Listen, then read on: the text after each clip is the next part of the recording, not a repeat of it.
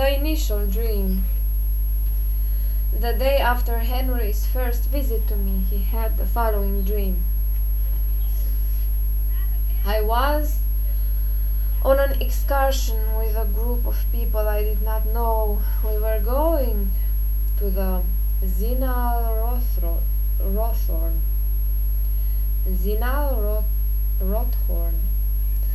We had started from Samaden. We only walked about an hour because we were to camp and have some theatricals. I was not given an active part. I especially remember one performer, a young woman in a pathetic role, wearing a long flowing robe. It was midday, and I wanted to go on to the past. As all the others preferred to remain, I went up alone, leaving my equipment behind. However, I found myself right back in the valley and completely lost my orientation. I wanted to return to my party, but did not know which mountainside I should climb. I was hesitant about asking. Finally, an old woman showed me the way I must go. Then I ascended from a different starting point than our group had used in the morning. It was a matter of making a turn at the right altitude and then following the mountain slope to return to the party. I climbed along a cogwheel mountain railway on the right side. On my left, little cars constantly passed me, each containing one hidden, bloated little man in a blue suit. It is said they are dead. I was afraid of other cars coming from behind and kept turning around to look so as not to be run over. My anxiety was needless. At the point where I had to turn off to the right, there were people awaiting me. They took me to an inn. A cloudburst came up.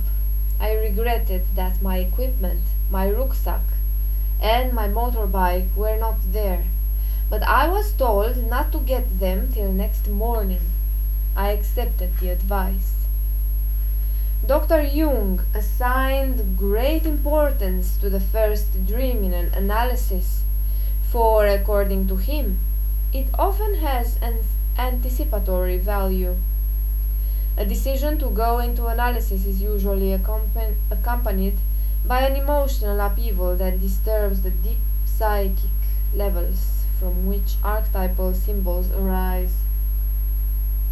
The first dreams therefore often present collective images that provide a perspective for the analysis as a whole and can give the therapist insight into the dreamer's psychic conflicts. What does the above dream tell us of Henry's future development? We must first examine some of the associations that Henry himself supplied. The village of Samaden has been the home of Jurg Jenatsch, a famous 17th century Swiss freedom fighter. The theatricals called up the thought of Goethe's Wilhelm Meister's Lehrjahre, which Henry liked very much.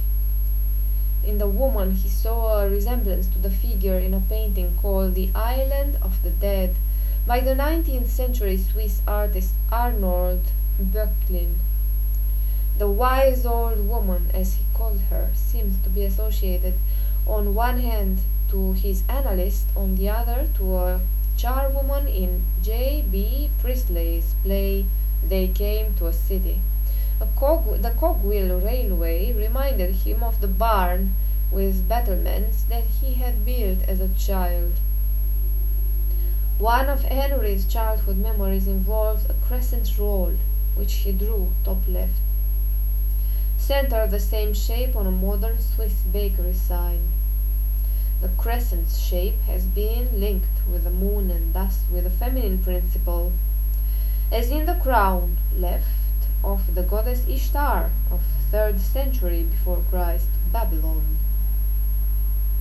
The dream describes an excursion, a sort of walking tour, which is a striking parallel to Henry's decision to undertake analysis. The individuation process is often symbolized by a voyage of discovery to unknown lands. Such a voyage takes place in John Bunyan's Pilgrim's Progress or in Dante's Divina Commedia. The traveler in Dante's poem searching for a way comes to a mountain that he decides to climb, but because of the three strange animals, a motif that would, will also appear in one of Henry's later dreams, he is forced to descend into the valley and even into hell. Later he ascends again to purgatory and finally reaches paradise. From this parallel, one could deduce that there might be a similar period of disorientation and lonely seeking in store for Henry. The first part of his life journey, represented as climbing a mountain, offers ascent from the unconscious to an elevated point of view of ego for example, to an increased consciousness. Samaden is named as the starting point of the excursion. This is where Jenatsch, whom we may take as embodying the freedom-seeking sense within Henry's unconscious, started his campaign for the liberation of the Veltlin region of Switzerland from the French. Jenatsch had other characteristics in common with Henry. He was a Protestant who fell in love with a Catholic girl, and like Henry, whose analysis was to free him from his mother ties and from fear of life, Jenatsch also fought for liberation. One could interpret this as a favorable augury for the success of Henry's own fight for freedom. The goal of the excursion is the Zinal Rothorn, a mountain in western Switzerland that he did not know. The word Roth, red in Zinal Rothorn, touches on Henry's emotional problem. Red is usually symbolic of feeling or passion. Here it points to the value of the feeling function, which was insufficiently developed in Henry and the word horn reminds one of the crescent roll in the baker's shop of Henry's childhood. Associations produced by Henry to his first dream above, Island of the Dead, by the 19th century Swiss artist Arnold Böcklin. Right, a scene from the 1944 London production of J.B. Priestley's They Came to a City, which concerns the reactions of a group of people from many walks of life to an ideal city. One of the central characters is a chairwoman, left of picture. After a short walk, a halt is called and Henry can return to a state of passivity. This also belongs to his nature. The point is underlined by the theatricals. Attending the theater, which is uh, an imitation of real life, is a popular way of evading an active part in life's drama. The spectator can identify with the play yet continue to pander to his fantasies.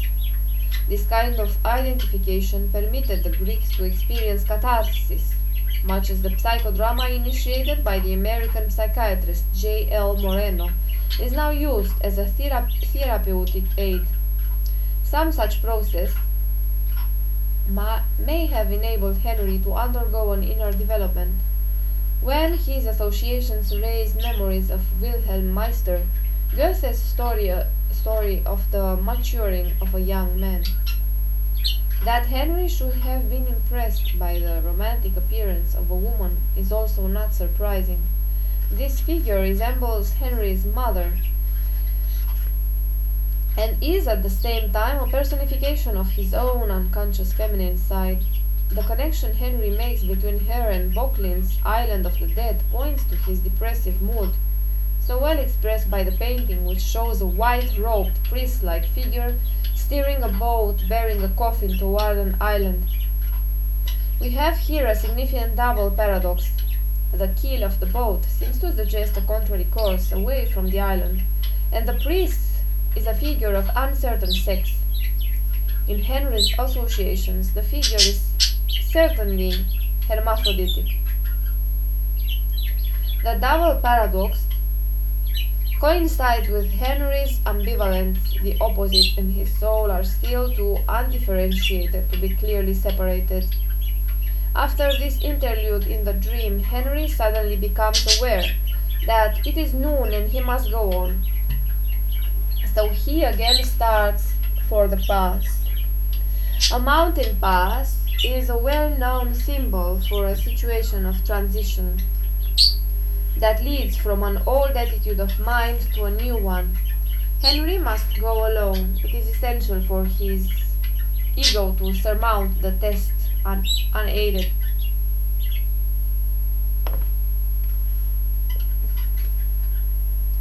Thus he leaves his kept behind, an action that signifies that his mental equipment has become a burden, or that he must change his normal way of going about things. But he does not reach the pass. He loses his bearings and finds himself back in the valley. This failure shows that while Henry's ego decides on activity, his other psychic entities represented by the other members of the party, remain in the old state of passivity and refuse to accompany the ego. When the dreamer himself appears in a dream, he usually represents only his conscious ego. The other figures stand for his more or less unknown unconscious qualities. Henry is in a situation where he is helpless yet ashamed to admit it. At this moment, he meets an old woman who indicates the right way to him. He can do nothing but accept her advice. The helpful old woman is a well known symbol in myths and fairy tales for the wisdom of the eternal female nature. The rationalist Henry hesitates to accept her help because such acceptance requires a sacrificium intellectus, a sacrifice or discarding of a rational way of thought. This demand will often be made of Henry in later dreams. Such a sacrifice is unavoidable. It applies to his relationship with the analysis as well as with everyday life. He associated the figure of the old woman to the charwoman in Priestley's play about a new dream city, perhaps an analogy to New Jerusalem of the Apocalypse, in which the characters can enter only after a kind of initiation. This association seems to show that Henry had intuitively recognized this confrontation as something decisive for him. The charwoman in Priestley's play says that in the city they have promised me a room of my own. There she will be self reliant and independent, as Henry seeks to be. If such a technically minded young man as Henry is consciously to choose the way of psychic development, he must be prepared for a reversal of his old attitudes. Therefore, on the advice of the woman, he must start his climb from a different spot. Only then will it be possible for him to judge at what level he must deviate to reach the group, the other qualities of his psyche that he had left beha behind. He climbs a cogwheel railway track, a motif perhaps reflecting his technical education, and keeps to the right side of the track, which is the conscious side. In the history of symbolism, the right side generally represents the realm of consciousness, the left the unconscious. From the left, little cars are coming down, and in each a little man is hidden. Henry is afraid that an unnoticed upward bound car might hit him from the rear. His anxiety proves groundless, but it reveals that Henry is afraid of what, so to speak, lies behind his ego. In another of Henry's dreams, a doe appears, an image of shy femininity, as is the fawn in the painting. In the painting above by the 19th century British artist Edwin Landseer. Left the Greek maiden Danae, Danae, who was impregnated by Zeus in the form of a shower of gold from a painting by the 16th century Flemish artist Jan Gossaert. Gossaert. Like Henry's dream, this myth reflects the symbolism of the cloudburst as a sacred marriage between heaven and earth. The bloated, blue-clothed man might symbolize sterile intellectual thoughts that are being brought down mechanically. Blue often denotes the function of thinking. Thus, the men might be symbols of ideas or attitudes that have died on the intellectual heights where the air is too thin. They could also represent lifeless inner parts of Henry's psyche. A comment on these men is made in the dream. It is said that they are dead, but Henry is alone. Who makes the statement? It is a voice, and when a voice is heard in a dream, it is a most meaningful occurrence. Dr. Jung identified the appearance of a voice in dreams with an intervention of the self. It stands for a knowledge that has its roots in the collective fundamentals of the psyche. What the voice says cannot be disputed. The insight Henry has gained about the dead formulas to which he has been too committed marks a turning point in the dream. He has at last reached the right place for taking a new direction to the right the conscious direction, toward the conscious and the outer world. There he finds the people he left behind waiting for him, and thus he can become conscious of previously unknown aspects of his personality. Since his ego has surmounted the dangers it confronted alone, an accomplishment that could make him more mature and stable, he can rejoin the group or collective and get shelter and food.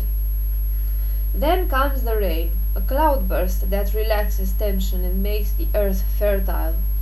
In mythology, rain was often thought to be a love union between heaven and earth. In the Eleusinian mysteries, for instance, after everything had been purified by water, the call went up to heaven. Let it rain, and down to earth. Be fruitful, this was understood as a sacred marriage of the gods. In this way, rain can be said to represent a solution, in the literal sense of the word. Coming down, Henry again meets the collective values symbolized by the rucksack and motorcycle. He had passed through a phase in which he has strengthened his ego consciousness by proving he can hold his own and he has renewed he has a renewed need for social contact.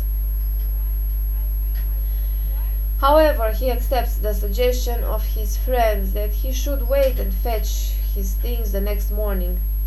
Thus he submits for the second time to advice that comes from elsewhere. The first time to the advice of the old woman, to a subjective power, the, an archetypal figure. The second time to a collective pattern. With this step, Henry has passed a milestone on the road to maturity.